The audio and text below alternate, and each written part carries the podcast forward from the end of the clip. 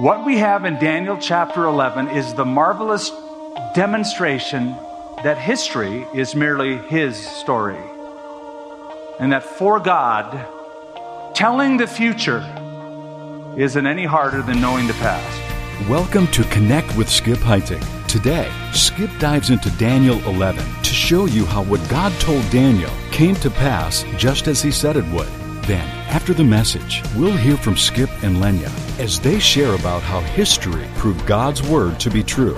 For a lot of the things to happen, like the Bible says they have to happen, there has to be an Israel. It talks about a war in the last days with Gog Magog against Israel. You have it it presupposes Israel will exist. Well, that didn't happen until May 14th, 1948. So it's pretty recent. So that's one mega confirmation that things could happen. Now, here's an offer that'll strengthen your marriage as you grow closer to your spouse and God. Great marriages are made, not born. God wants you to have a strong, thriving, and fun marriage. The Marriage Devotional 52 Days to Strengthen the Soul of Your Marriage by Levi and Jennie Lusko is designed to help your marriage not just survive, but thrive. You want to understand God's secret, the secret for fruit in your marriage, in your family, in your parent. If you feel overwhelmed because your marriage is a long way from where you feel like it should be, or if you feel discouraged and excluded today because divorce is in your story, and here you see God's plan for flourishing, and you've disqualified yourself because of what's in your past. Let me tell you something God never shames you for your past, He always fights for your future. And flourishing and fruitfulness can be your reality. We want to send you a copy of this encouraging resource as thanks for your gift today to support Connect with Skip Heitzig and help expand this teaching ministry to more major cities in the U.S. in 2023. So request your copy when you give today and get the encouragement you need for your marriage to flourish. The vine has been given the tools to continue to grow. And I love this, and I want this vision in your mind. I want this vision in your heart. If you're empty nesters, if you've been married for four years, I want you to have this vision, young people, that you don't have to fear a marriage getting stale. You don't have to fear getting trapped into something. I need to experiment and keep my options open. I am telling you, so long as you focus in, cling to the right vine, cling to the Lord, your marriage's growth can be infinite. The Marriage Devotional by Levi and Jennie Lusko. Yours for a donation of $50 or more. Just call 800 922 1888 or visit connectwithskip.com slash offer. That's connectwithskip.com slash offer. Okay, let's go to Daniel 11 as we get started with Skip. I had a history professor who loved to quote that famous George Santayana quote. You know, the one that says, Those who fail to learn from history are doomed to repeat it. And I think my history professor, like almost every class, would say, Those who fail to learn from history, and we all go, are doomed to repeat it. We all knew it very well. But I, I think it happens to be true, and I think it, it happens with just about every generation. Have you noticed that every generation thinks that they're like the most unique, singular generation that has ever lived? And they're going to do things so totally different than their parents did it. And then they grow up and they have kids. And often those patterns are repeated over and over again. Girl came up last night after church, a teenager with a tie dye t shirt.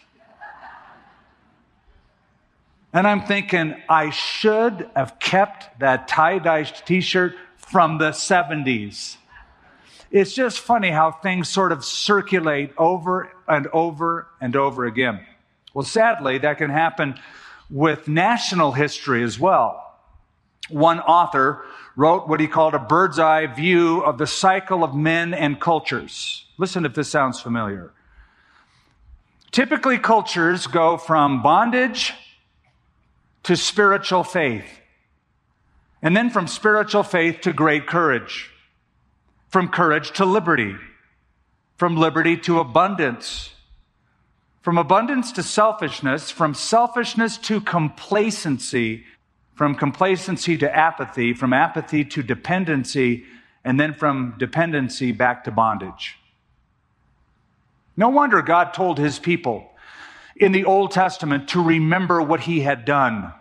Deuteronomy, God said, And you shall remember all the way which the Lord your God has led you these many years. Daniel chapter 11 is to us historical. Most of it has already happened. The last 10 verses are yet to happen, but for us, it's pretty much we're looking backwards. We're remembering what has happened in history. And it's about wars and oppressors, most of whom you have never heard of before unless you have studied these periods of history. Otherwise, you're going, huh? It's like the kid in school who was getting bad grades in history, and his buddy said, How come you're flunking history? And he said, Because the teacher keeps asking us about things that happened before I was born. yeah, that's what history is. Now, these things are all history to us, but for Daniel, they were all yet future. Now, let me just sort of catch you up here.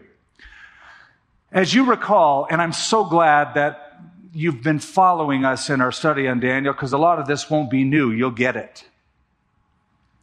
Daniel had been reading the prophet Jeremiah, which said that Israel will be captive by the Babylonians for 70 years. And the 70 years was up, so he dropped to his knees, and Daniel prayed that they would return and be strengthened and rebuild and become a glorious city once again. But it never really happened. Yeah, they returned, but just a small group returned, less than 50,000, the Bible tells us. The great majority of the children of Israel remained back in Babylon. They had become so complacent, so comfortable, so paganized. They didn't want to disrupt their lifestyle and go on a mission trip to the Holy Land. So they stayed. And those who went were unsuccessful. They didn't reestablish the monarchy. And the work came to a screeching halt. So Daniel, once again in chapter 10, hits his knees and he mourns and he prays and he fasts for three weeks. And finally, the answer comes. The answer comes, and it wasn't an answer that he expected. The answer is Daniel, 70 years being captive in another place has been very, very difficult. But the chastening of Israel will not end with the 70 year captivity ending. There's going to be more pain and suffering and sorrow and purging all the way through history up to the very end. In fact, all the way up until Messiah's kingdom. And that's the answer that we're getting here in chapter 11. Now, let me give you a lens with which to view this chapter. And again, I'm glad you've been with us so far in Daniel because you remember Daniel chapter 9 and the whole prophecy on Daniel's 70 weeks, where the angel said 70 weeks of years are determined for your people and for your holy city.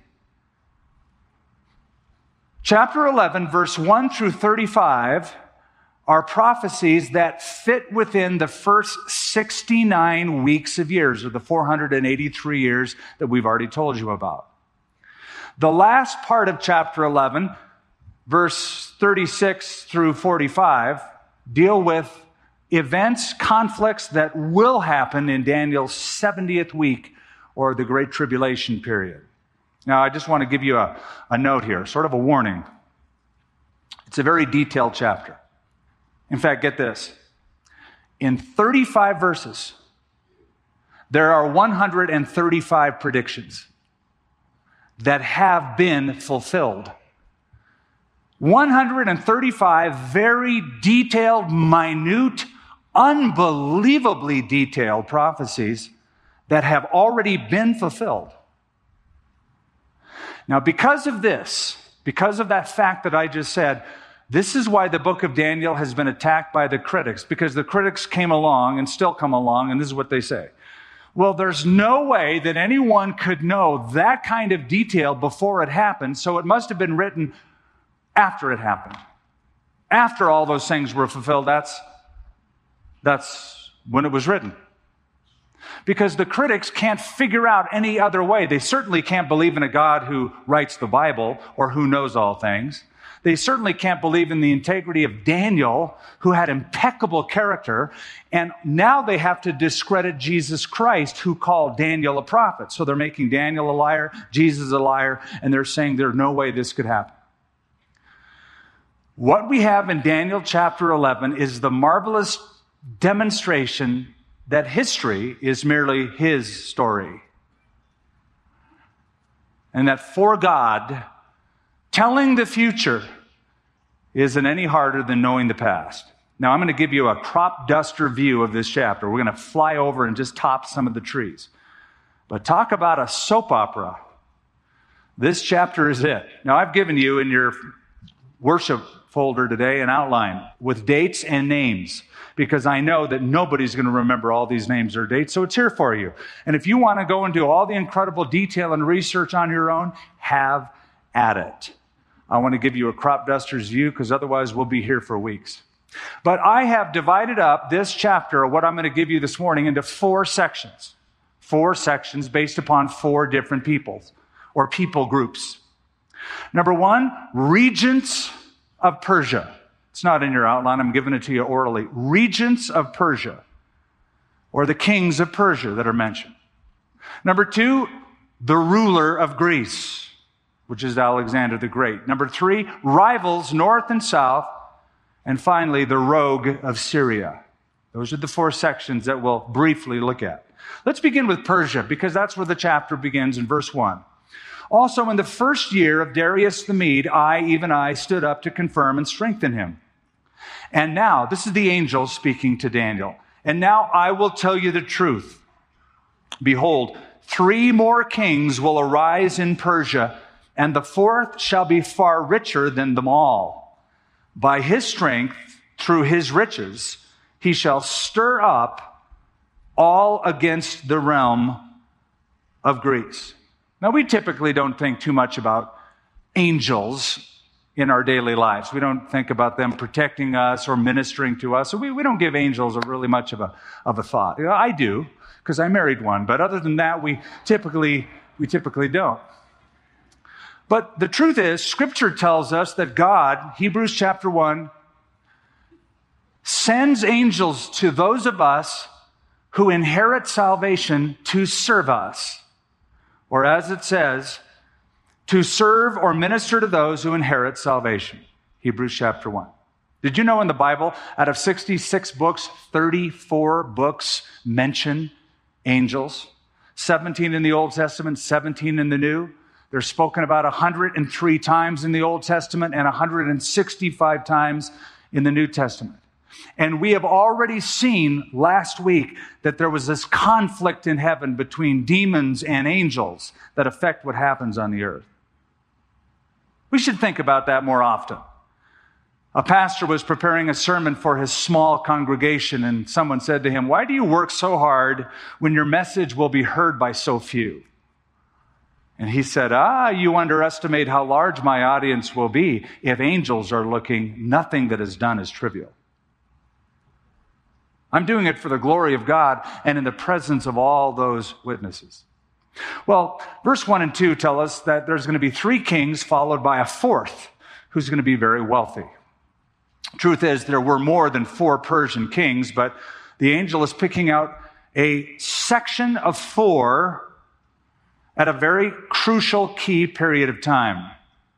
And then it focuses on the fourth. The first king that is predicted is a guy by the name of Cambyses, who was the son of Cyrus. The second king was named, get this, Pseudo Smerdis, because he was an impostor. He looked so much like Cambyses, he actually made people believe that he was him, and that's how he got on the throne. It was all by trickery, it was all by being an impostor. Third is a guy by the name of Darius the First Hystaspes. And fourth is somebody you know, King Xerxes or Ahasuerus. You're looking at me like, I know him? Well, you know him if you've ever read the book of Esther. He's the king that is featured prominently in the book of Esther, the one that he brings Esther into his company with. That's King Ahasuerus or Xerxes. Very wealthy and had the largest army in the ancient world. He massed an army of two and a half million men plus naval ships. And with that, he attacked Greece. History tells us. He crossed over the Hellespont and at the Battle of Thermopylae waged war against the Grecian Empire. He lost the war. He lost the battle. But it so angered the Greeks that they waited and waited and waited for revenge. 150 years later, they got their wish. Verse 3. Then a mighty king shall arise. Now he's waging war, verse 2, against Greece. Then a mighty king shall arise who will rule with great dominion and do according to his will. And when he has arisen, his kingdom shall be broken and divided toward the four winds of heaven, but not among his posterity, nor according to his dominion with which he ruled, for his kingdom shall be uprooted even for others besides these. Virtually every Bible commentator will say this refers to Alexander the Great. Now, we've already seen him highlighted in previous studies on Daniel in chapter 7. The Grecian Empire was represented by the leopard with four wings. In chapter 8, by the goat that came from the west, rapidly coming with a notable horn which broke off, and four horns grew in its place. So we're familiar with this kind of prophecy. This is the king. So we have the regents of Persia followed by the ruler of Greece. Now, something about Alexander. He really was pretty great. He stands out in history as one of the most remarkable military leaders, and these verses describe him perfectly. In 332 BC, he sees the entire Persian Empire. Within 10 years, get this, within 10 years, he conquered the world. He was king of the world by age 33. He had conquered from Europe all the way to India. And when he finally went to Babylon and his troops were exhausted, they couldn't go on any further. He was drunk one night and he wept because there were no more worlds to conquer. He'd done it all. That was the night he died. And you'll notice what it says in verse 4 His kingdom will be broken up and divided toward the four winds of heaven, but not among his posterity. Now, Alexander the Great had a half brother who was mentally retarded. He had an illegitimate son, and he had a baby born to him posthumously. That is, the girl was pregnant, then he died, then the child was born. All three of them were murdered. He had no posterity. And as it says, the kingdom won't go to his posterity, but be divided toward the four winds of heaven. What happened is a battle ensued and an argument ensued, and they had to decide how they're going to divide up his kingdom. So they divided the kingdom among the top four generals of Alexander the Great Cassander, Lysimachus, Ptolemy, and Seleucus. The spelling's right there in that nice little outline I gave you. Let me tell you how it was divided, because this is important. Cassander took Macedonia and Greece, the kingdom of Alexander's father. Lysimachus took Asia Minor, modern day Turkey, and the Thracian Empire. Seleucus took Syria and Babylonia. And Ptolemy, spelled with a P and then a T, Ptolemy, the fourth general, took Egypt, North Africa, and Arabia. That's how the kingdom was divided. So we have in chapter 11 the regents of Persia, the ruler of Greece. Now we come to the rivals north and south. Now, if you'll look at your Bibles, beginning in verse 5 all the way to verse 20 is the longest section in the chapter. That's because the kings north and south are the kings that directly affect Israel. Now, they all directly affect Israel because Alexander took over the world, the Persian Empire had taken over the world, so they all affect Israel because they were in charge of them. But I mean directly affect Israel. Because we're dealing with the nation north and south of Israel. By the way, geography in the Bible is all relative toward Israel. When I was a kid, I remember in school, a teacher showed us a world map, map of the world. You know what country was right in the middle? America. That's what we think of ourselves. We're right in the middle. We're it. On God's map, Israel's right in the middle. In fact, he says as much. Ezekiel chapter 5, verse 5, God says, and I quote, See, I have set Jerusalem in the midst of all the nations that are around her. In other words, I put Israel right smack dab in the middle. That's why in the Bible, north, south, east, and west are always relative to the nation of Israel. That's why in Jewish writings like the Midrash and the Mishnah, there are sayings like this one The land of Israel is at the center of the world. Jerusalem is at the center of the land of Israel. The temple is at the center of Jerusalem. That's their way of saying the temple in Jerusalem at Israel is the navel or the epicenter of the planet. So, because you have Israel here and you have kings up here and kings down here, and Israel is sandwiched in between and will get the brunt of all their battles, so much is given in this section. Let's look at a snippet. Verse 5. Now, another quick warning. You're going to read over and over again in this section, and we're only going to look at a few verses. The king of the north, the king of the south. King of the south, the king of the north. The king of the south, and it goes on and on. It doesn't refer to one king necessarily, but a dynasty of kings. Whoever happens to be ruling in the north at that time is the king of the north. Whoever happens to be ruling in the south is the king of the south. It's a dynasty. Seleucus the general, established the Seleucid dynasty, Syria, the north. Ptolemy established the Ptolemaic dynasty, Egypt down in the south. Verse 5. Also, the king of the south, that's Egypt, that's the Ptolemaic empire, shall become strong, as well as one of his princes, and he shall gain power over him and have dominion. His dominion shall be a great dominion. And at the end of some years, they shall join forces, for the daughter of the king of the south shall go to the king of the north to make an agreement. But she shall not retain the power of her authority, and neither he nor his authority shall stand. But she shall be given up with those who brought her, and with him who begot her, and with him who strengthened her in those times. That's Skip Heitzig with a message from the series I Dare You. Find the full message, as well as books, booklets, and full teaching series at connectwithskip.com. Now, let's go in the studio with Skip and Lenya as they share how God's hand is still at work in powerful people today. You know, Lenya, Daniel saw things in his visions that God gave him that took centuries um, or even more to get fulfilled.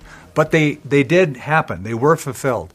So there are examples of what God gave to his people that confirmed that God has a plan for the future. One of them is the nation of Israel. Right.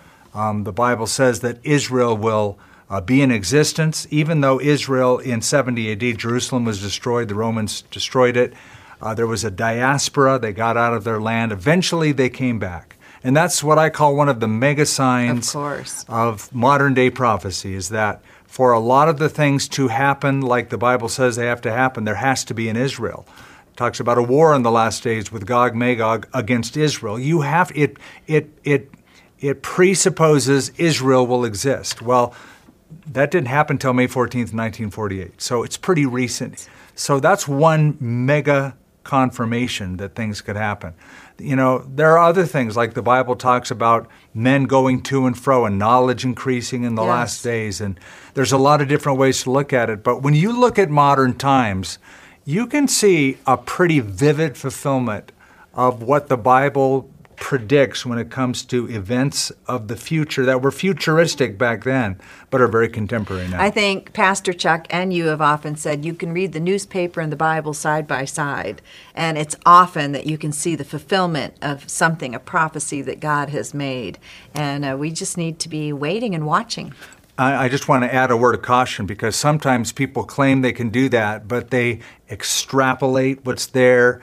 They they kind of read things into it almost like tea leaves. And some people's whole ministry is built upon the next prophetic utterance, and it's a blood moon or it's a festival or it's something that and and then it doesn't quite happen like they say it's going to happen, and we all get discredited. So. Um, keep an eye looking at these things, but always pray for discernment as you go forward. Thanks, Skip and Lenya. We hope this conversation inspired you and helped you know Skip and Lenya better. You can join them in connecting others with the life changing gospel of Jesus with a gift to keep these Bible teachings going strong on the radio, on television, and online. Would you give a gift today to expand the reach of Connect with Skip in the new year and get these broadcasts into more major American cities? Visit connectwithskip.com slash donate to give generously and share God's love with others. That's connectwithskip.com slash donate. Or call 800 922 1888. 800 922 1888. Thank you for changing lives. Join us again tomorrow as Skip concludes his message and encourages you to be filled with faith as you see God's prophecies revealed. Make a connection. Make a connection at the foot of the on His. Make a connection.